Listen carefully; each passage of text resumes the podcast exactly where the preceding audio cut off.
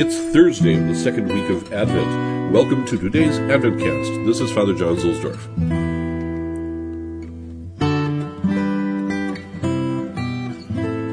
From Meditations for Each Day by Antonio Cardinal Bacci.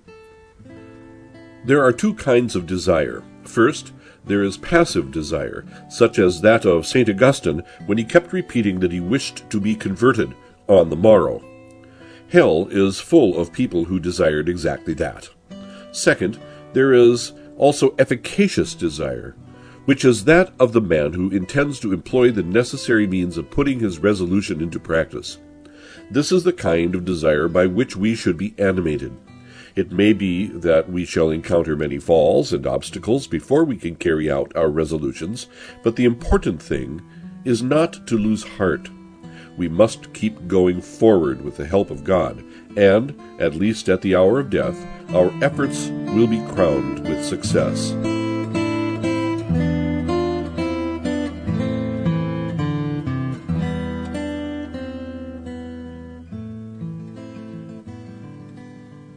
A Prayer for Priests. O Almighty Eternal God, Look upon the face of thy Christ, and for the love of him who is the eternal high priest, have pity on thy priests. Remember, O most compassionate God, that they are but weak and frail human beings. Stir up in them the grace of their vocation, which is in them by the imposition of the bishop's hands.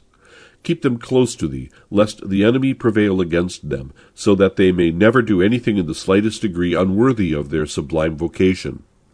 O Jesus, I pray thee for thy faithful and fervent priests, for thy unfaithful and tepid priests, for thy priests laboring at home or abroad in distant mission fields, for thy tempted priests, for thy lonely and desolate priests, for thy young priests, for thy aged priests, for thy sick priests, for thy dying priests, for the souls of thy priests in purgatory but above all I commend to thee the priests dearest to me, the priests who baptized me, the priests who absolved me from my sins, the priests at whose masses I assisted, and who gave me thy body and blood in holy communion, the priests who taught and instructed me, or helped me and encouraged me, all the priests to whom I am indebted in any other way.